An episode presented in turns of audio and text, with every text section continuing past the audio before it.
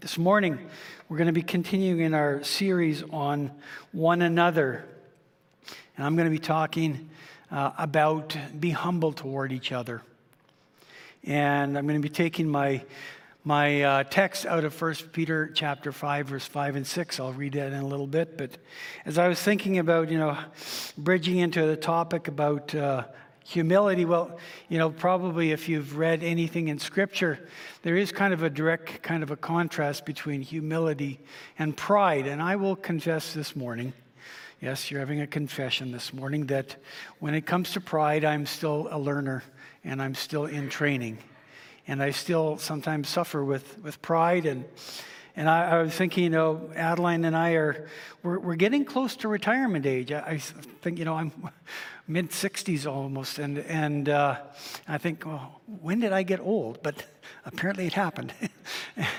And, uh, and so, you know, we've been thinking about, well, where are we going to retire and, and about retirement funds and will we have enough? And we, no, we're not worried about it. And God is, I, I, will just say to you, God has blessed us. We are, we do feel really blessed uh, financially and with plans for the future.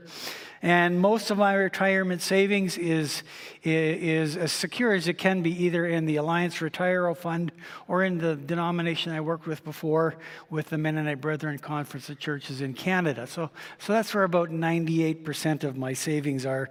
But a number of years ago, we were given this option of it's called the tax free savings account. If you don't know about that and don't use it, you should look into it.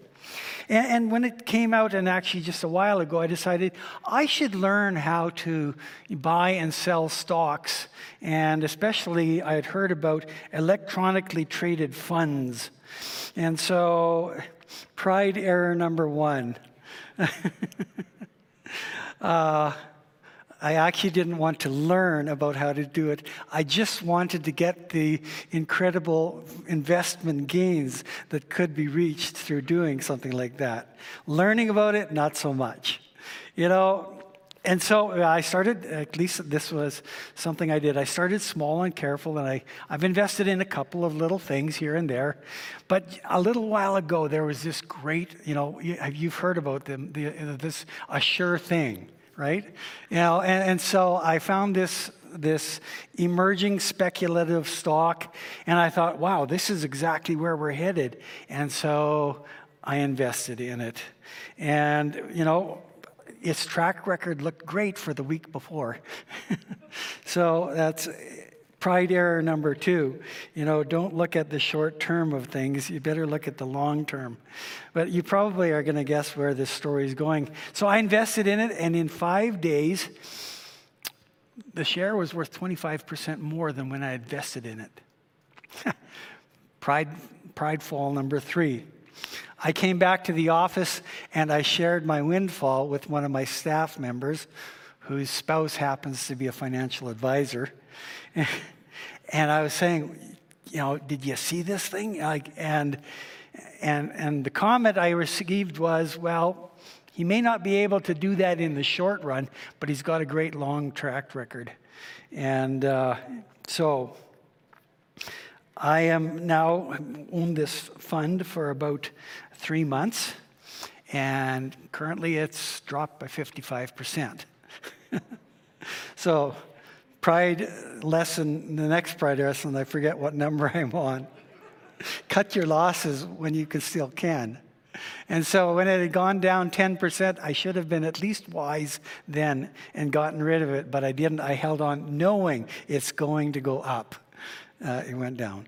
Uh, and, and so, error number four, the last one I should have just handed over everything to an investment manager who's done the research, followed the tested strategies, and understands investment principles. But no, I'm still holding the stock. So if you're like me, we still struggle with pride, and I still struggle with it. I still think I have the inside track on things sometimes, and I know the best way, and I get into trouble. As we're looking at these one another principles, there's a number of reasons why we're looking at them. The first one is all of them are very powerful personal principles. They're all full of God's wisdom because they're all rooted directly in His Word. They're things that God wants us to know, and He wants us to actually practice them, and that's why he put them in the Bible for us to know them. Secondly, that they're all community principles, and they are all principles that we can and we should practice as a church. They're all valuable in themselves as personal principles, but they're multiplied when we practice them together. And that's why they're so important. And then finally, they are all kingdom principles. They're all ways in which we can work towards achieving Jesus' ministry, sorry, mission of extending his kingdom into the lives of people that don't know him yet. And kingdom principles are not just adjustments to the values and the principles of the world around us. Principles like our topic today, humility, is actually a, a complete opposite to the value that most of our, church, our world holds, and that is the value of pride. And you know what? Pride is something that we struggle with. It's prevalent all around us. And pride is so prevalent that even Christ followers, we find ourselves either hitting potholes and, and creating messes in our lives or else falling full on into sinkholes of pride that completely engulf our lives. And all of us are living in the world. We're surrounded by values and principles of our society and culture. And you know what? It is really easy to adopt these principles. And when we came into the kingdom, we all brought stuff in with us. We all brought practices and habits and principles in with us. But God's principles are available for us. And if we're willing to listen, and if we're willing to learn, and if we're willing to follow, He'll teach us and He'll use us. And so this morning, I want to turn our attention to 1 Peter. And the letter to 1 Peter is actually not all that different from some of the things that we are seeing happening in the world around us right now in, in Western Europe. It is, it, Europe is currently experiencing the largest disenfranchisement of people, uh, the largest loss of homes of people since World War II in the history of Europe. The people here that Peter was writing to, they were scattered because of persecution. They were being pursued. And you know what? They needed encouragement. And Paul's letter to them, it's one of encouragement. The encouragement, hold on to your faith. And the second encouragement is stick together. And this seems to align with the fracturing and the challenges that we've experienced so much over the last two years, and now as we're seeing this displacement of people in Europe, and how desperately people are going to need to be there for each other. And you know what? Though we're far away from the war right now, how God might help us to support and provide care. Possibly He might ask us to do some things in big ways. But you know what? Very likely He might just ask us to do things that we can in the little ways that we can. The important thing for us is to be available and to say, Yes, we will listen and we'll do what you ask of us. Our whole series of one another's has been focusing on this one thing, and that is if we're going to stay strong and vibrant in our faith, living in a world that ignores and even opposes our faith, if we're going to participate with Jesus in his mission of building his church, we need to hold on to our faith and we need to stick with each other. I'm just going to read from 1 Peter, and I'm going to start at chapter 5, verse 1 in my reading. And uh, we're not going to go quite as far as the text that might be up on the screen, but uh, it says, it begins, Peter says, To the elders among you, I appeal as a fellow elder, a witness of Christ's sufferings, and one who also will share in the glory to be revealed. Be shepherds of God's flock that is under your care, serving as overseers, not because you must, but because you're willing, as God wants you to be. Not greedy for money, but eager to serve. Not lording it over those entrusted to you but being examples to the flock. And when the chief shepherd appears, you will receive the crown of glory that will never fade away. Young men, in the same way, be submissive to those who are older. And all of you, Clothe yourselves with humility toward one another because God opposes the proud, but he gives grace to the humble. Humble yourselves there under God's mighty hand that he may lift you up in due time. Paul addresses three different groups of people here. He addresses people that were in the positions of, of elders or leaders. That would be kind of the equivalent of pastors in our churches today, but would also include the elders of our church. And he addresses younger people, and then he addresses all of us. But I think that there are some lessons in each one of these layers that Peter addresses. First of all, he says to leaders, leaders, I want you to be examples of those that you're leading. And you know what? To be examples, to make that the priority of what we're doing when we're given a role of leadership, that takes humility. Because our natural tendency is to try to draw attention toward ourselves. When we do good, we, we like to say, Did you see that? Yeah, that's kind of the natural, the norm. To, to lead and, and to, to be an example of Christ, that actually requires humility. And the attitude of leadership in the church, Peter says it should be that of a shepherd and an overseer. And so a shepherd's one and only role is to guard and protect the sheep that he's been given care over. And the role of an overseer is actually to act as a steward of something that belongs to someone else. And as a church, this church, this is not our church. This is Jesus' church. This is God's church. We're overseers in it. We're here to, to serve. And then Paul kind of juxtaposes, he kind of contrasts uh, attitudes and ideas of the world and attitudes of the kingdom. And he says, Look, guys, in your leadership, he said, don't do it because you feel like you're forced into doing it. Know, you know, nobody else would take it, so I guess I have to. He says, no, he says, do it because you're willing. Do it because you're willing. And he says, don't, don't serve because you're greedy for money. So in, in the churches back then, leaders, they did get paid. They were reimbursed. They were, they were given payment. He says, don't do it because of the money. He says, but be eager to serve. And he says, don't lord it over the people who are under you. He said, but be examples to them. And so these kingdom principles, they kind of just pop out the principles of willingness of serving, of examples. Matthew chapter 20, Jesus, when he was talking to his disciples, he said, You know that the rulers of the Gentiles lord it over them, and their high officials exercise authority over them. Not so with you. Instead, whoever wants to become great amongst you must be your servant. And whoever wants to be first must be your slave, just as the Son of Man did not come to be served, but to serve and to give his life as a ransom for many.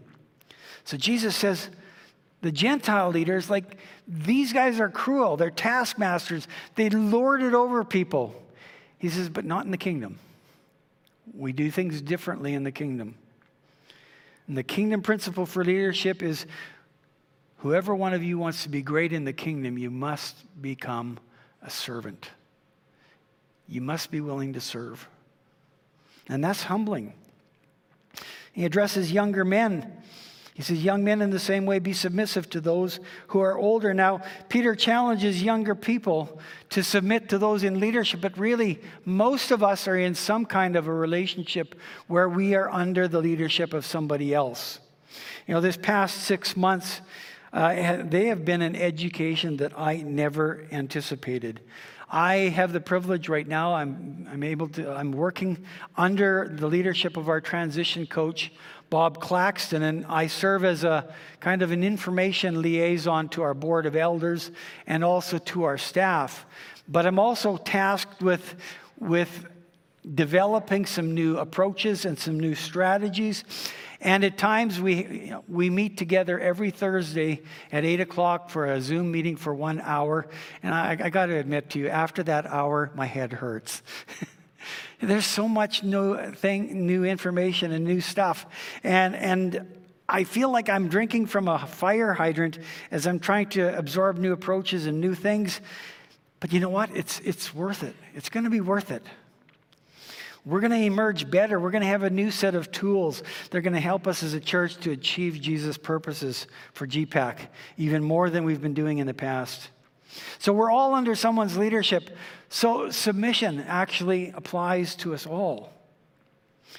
But you know what? Submission requires humility. The nat- nature of our human condition is to resist authority. We come by it naturally. You know, and, and I want to just say if there are some of you that are young people, young adults here this morning, that this is actually a lesson for you that, you know, during the, your years of youth, you know, these are years of figuring out boundaries and questioning authority and testing limits and figuring things out and setting a path. I want to just say to you, you would be wise to have one or two people who can share their experiences and lessons that they've learned with you so that they can help to protect you from some unnecessary fails and falls in your life, and also even help you to set up and have a head start in developing your own set of principles and values for your life. You know, when I look back to when I was in my early 20s, if there's something that I could change from how I lived my life back then, it was, it's really clear to me. I would listen more. I would listen more. And then Peter goes on, he says, All of you, clothe yourselves with humility. He says, All of you, clothe yourselves with humility toward another because God opposes the proud, but he gives grace to the humble. You know, clothing is something that tends to define our identity, our culture, sometimes our age, uh, sometimes whether we're part of a different group or an organization. In my closet at home, I have a, a, a blue serge suit.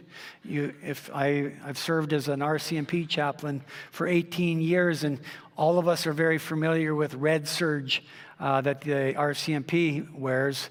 For officers, they have a serge suit, but it's blue. And when I go to official functions, and if I put on that blue serge and I go to the banquet or the function, immediately I am recognized as a ranking officer, though I'm not. You know, as a, as a chaplain, we're just volunteers and we serve as volunteers. But because I serve in that role and because of the recognition of my role, I'm immediately recognized as part of the organization. I'm already recognized as being an officer of rank. Now, that's the only place I can wear that uniform. I can't wear it to church because I'm not a sworn member. And so I can't wear it anywhere else except when I'm there. And so it's not the identity that I wear with me. It's not something that I that I show off to people. It's just when I'm with that group of people, it identifies me. That's what clothing does. And so Paul says, he, uh, I'm sorry, Paul Peter says, and he's being very particular here. He says, clothe yourselves. When we clothe ourselves, it's like covering ourselves. It's like completely immersing ourselves and, and we're doing it with humility. And you know what? That is powerful because humility is a driving force in the kingdom of heaven. It's one of the most important characteristics of those who are in the kingdom of God. And humility is a clear demonstration that we are people who live by faith in God rather than by principles of this world, which is self interest. And so when Peter writes here that God gives grace to the humble, but he opposes the proud, it's because God does actually set himself against and opposed to proud people. This is a clear warning about the danger of pride. You know, pride always sets itself up as center. And pride also refuses to submit to God or even to acknowledge that there is a God. You know, pride was at the very center of Satan's temptation of Adam and Eve when he said, You know, God knows that if you eat from this tree of good and evil, he says, He knows that you're going to become like Him. Now, that was half true because they didn't know about sin and evil until they ate from the tree. And when they ate from the tree, they immediately knew what they had done was wrong, that they had sinned. And, and so it was half true.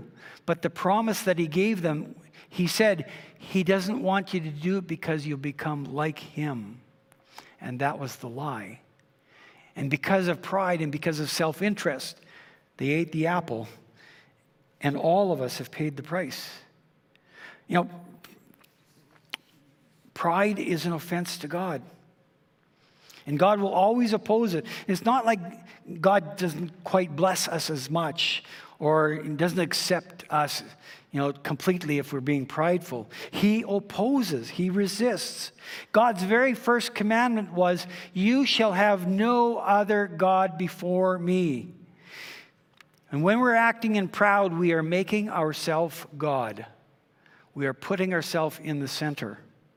Isaiah wrote this He said, The arrogance of man will be brought low, and the pride of men humbled. The Lord alone will be exalted in that day. And that happened to the nation of Israel. And what? Having God against us is not a good idea. King Belshazzar uh, his king, his father Nebuchadnezzar had, had conquered this vast, vast territory, and Belshazzar followed him and, and had the reign and the rule over this vast territory. And in his arrogance, he had a huge celebration and he brought out all of the shields and the plates and all the gold and the silver that they had stolen from the temple and he brought it out and they ate out of it and they used it and they desecrated it. And then suddenly a hand began writing on the wall. And he was white with fear. And someone says don't worry king. We know the we know a guy daniel and he can interpret stuff like this. So he called Daniel in and he said, Look, I'll give you all kinds of presents and gifts if you'll interpret this thing for me. You know, Daniel looked at it and I'm, I'm guessing he knew immediately exactly what it said. And he's thinking, Do I open up my mouth? But he did. And he said, Okay, king, this is what it means. He said, You have been arrogant. You have been pride, proud. He says, Tonight, you're going to lose your kingdom you're going to lose your life.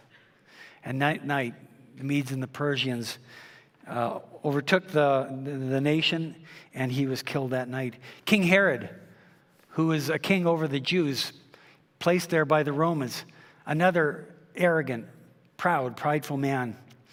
And at one point, he had done something great, probably reduced the taxes for people, and they were worshiping him as if he was a god.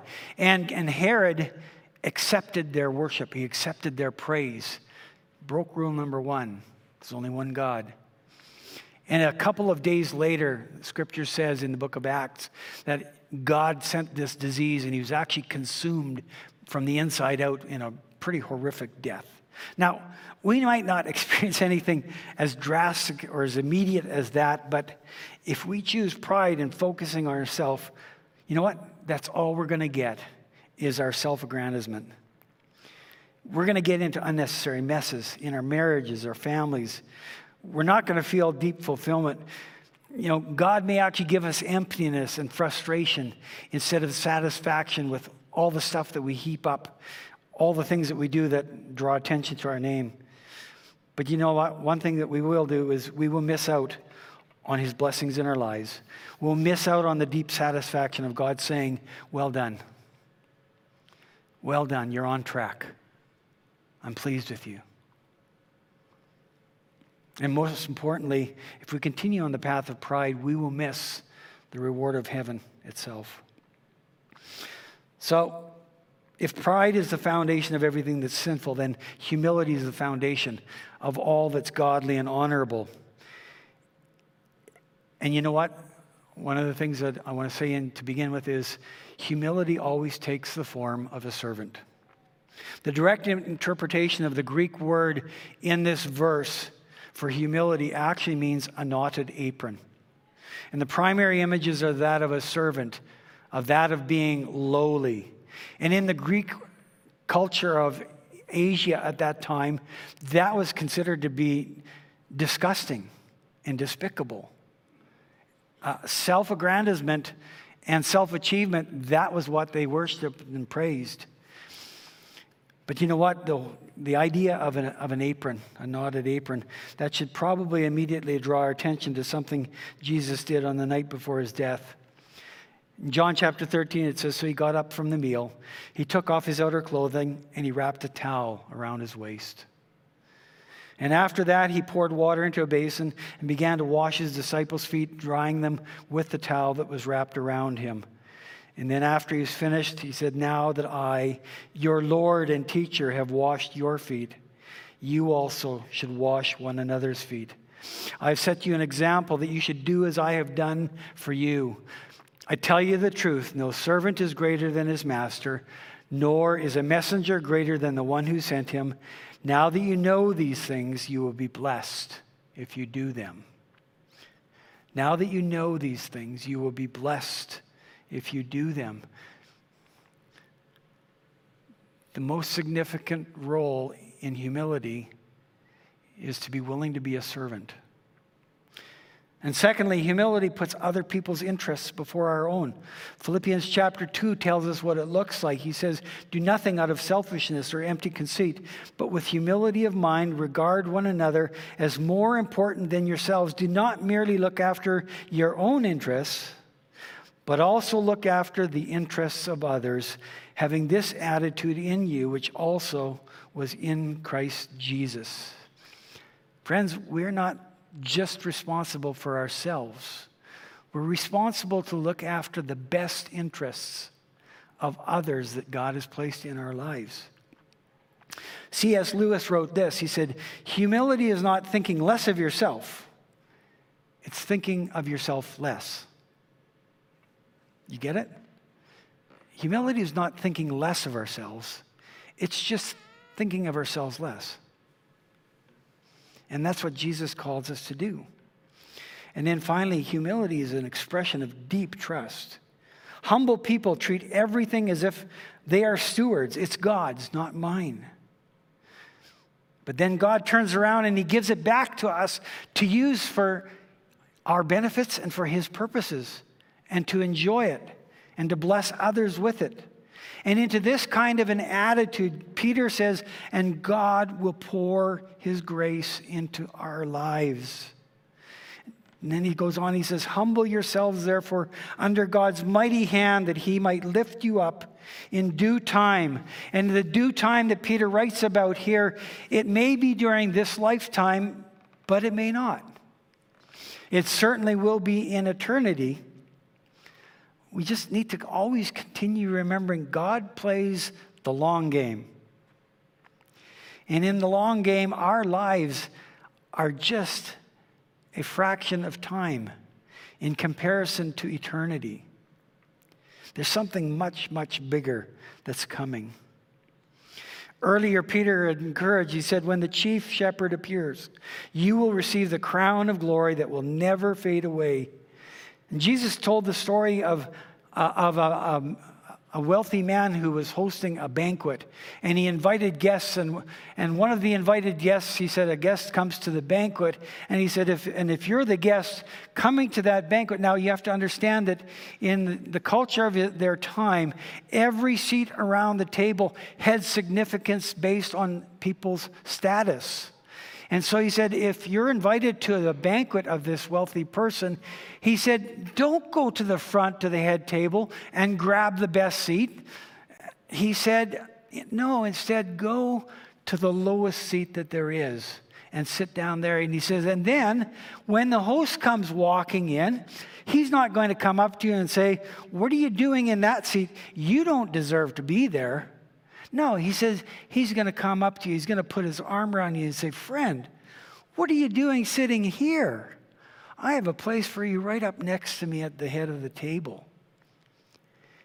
And that's what Jesus said that we should do, that we, we need to live humbly, putting God first, putting others first, and we will receive a rich reward. We will get an honored seat at his table.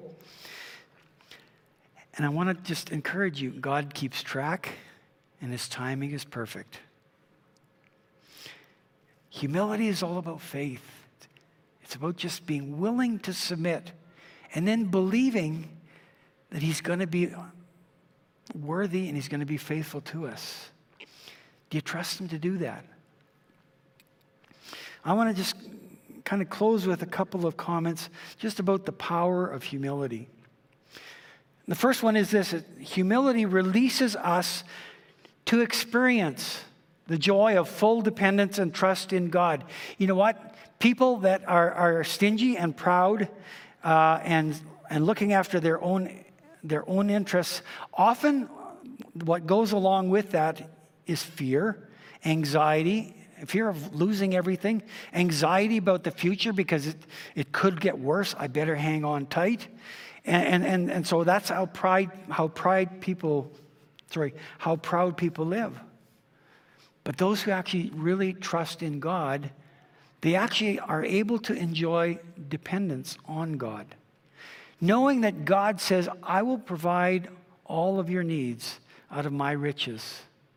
And knowing that He cares for us deeply and that He will be there for us. And so when we keep God first, when we focus on how and who He wants us to, to be and to serve, we learn to trust what He has for us, knowing that it's good. And then, secondly, humility values our equality. Three things about equality. First thing is we are all equally valued. God loves every one of us. And I believe that God loves us completely. There is no shadows or shades in love with God. In fact, First John says, God is love. And so he created us. God had created us all with the image of God imprinted and stamped on us. We are all image bearers of God. We have value. We are all equally loved. We're equally valued by God. And then, secondly, we are all equally broken. And I think when we realize that we're all equally broken, we will tend to be more gracious with each other's faults and failings. And, and I was having a conversation uh, this last week with somebody, and as they were telling me something that I knew was difficult for them to be sharing with me, their eyes kind of went down, and I could see, oh, shame coming in. But I was able to share with them, you know what? That was my experience when I was your age too.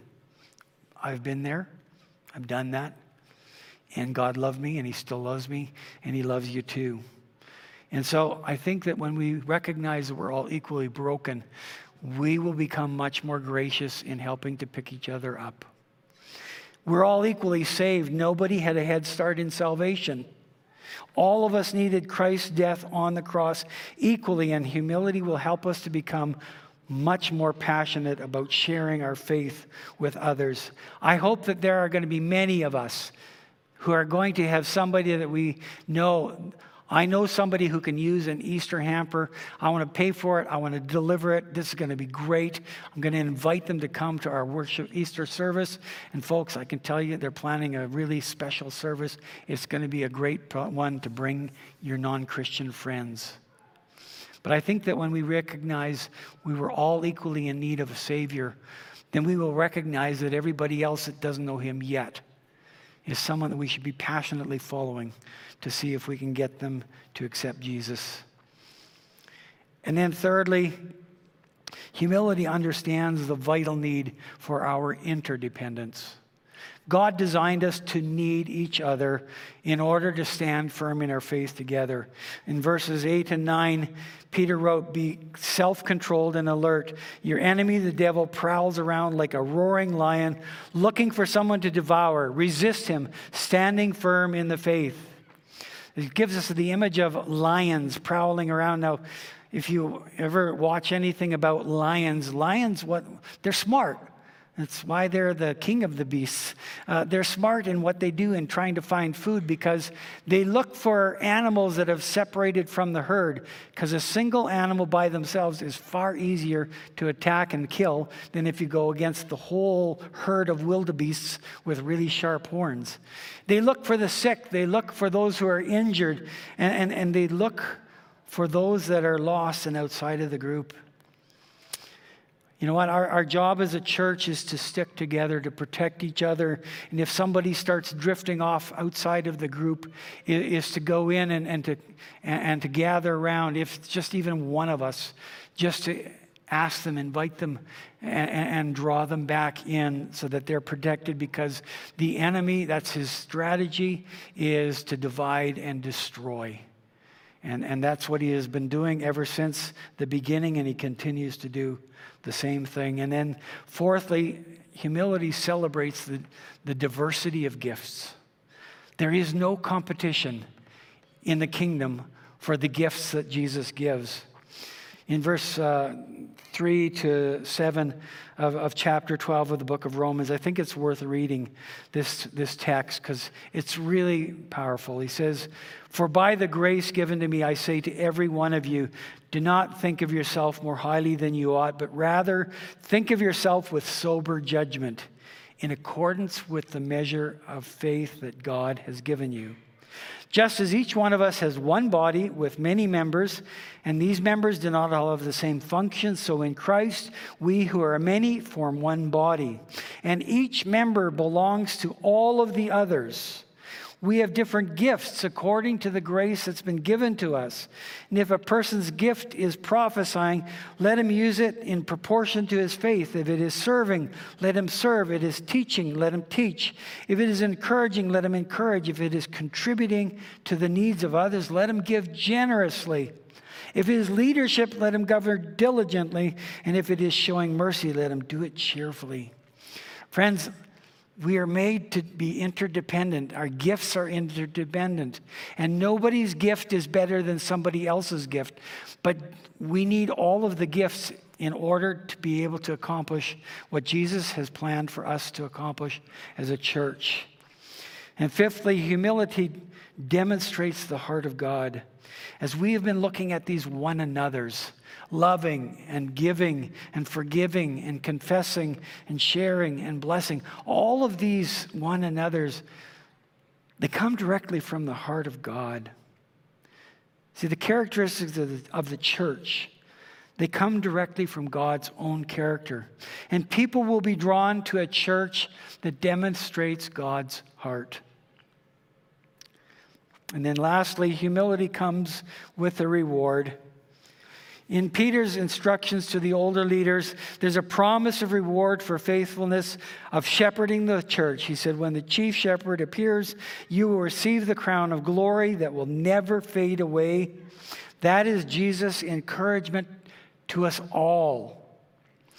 And you know what? During this last two years of the pandemic, living with COVID and restrictions and frustrations, you know, some have pulled back from attending any church at all.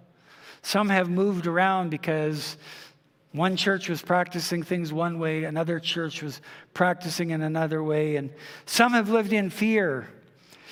Most of us have lived with some frustrations over this last while. Uh, some have left our church and gone somewhere else, and some others of you have come and joined us. Here's what I want to encourage us all in we all need each other. You are needed. And you need God's people. We need each other. We need what God wants to bring to His church and to our world. And you might sometimes think that what you've got to offer is insignificant. But if you offer what God wants you and asks you to offer, He'll multiply that together with the rest of the gifts that others bring, and He'll make it powerful. There's a world living right next door to us that desperately needs to discover and encounter the heart of God. And, and God is drawing people who don't yet know Him to GPAC. I've met a number. There may be some of you here today with us who you don't actually have a relationship with God through Jesus yet. Welcome here. God is drawing people. I believe that God is calling us to be examples, to serve, to speak, to share his good news. And as people come, and as we go out into the marketplace, to be examples of servanthood and humility. A couple of us on staff, over the last couple of weeks, we've had contact with a woman who called me about three weeks ago, and I had an hour long conversation with her at the time. And then we were going to meet together to pray with her, and she didn't show up. And so I waited for about a week and a half, and I gave her another call. And after I gave, as I gave her that second call, we talked for an hour again. And, and, and folks, her life is messed up. Like it's really messed up. And, and, and, she is, she's experiencing some things because of a cult uh, organization that she got involved in. The enemy has gotten a hold of her life. He's got her so messed up. Her statement to me was finally, she said, I am doomed to hell. There is no hope for me. And I was able to say to her, You're believing a lie. You're believing, you were told a lie. When you were told by that group that you were receiving Jesus and the Holy Spirit, that wasn't Jesus that you received. In fact, it was a demon. I said, You're not doomed. Jesus can heal you, He can free you, and He can give you hope in your life. We're hoping, one of my female staff members is, is trying to follow up with her. But you know what? There are many others just like her around our community, around our city.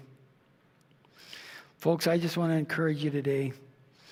God will use humble people to demonstrate his heart to the world around us. And for that, God will pour out his grace. So I just want to encourage you.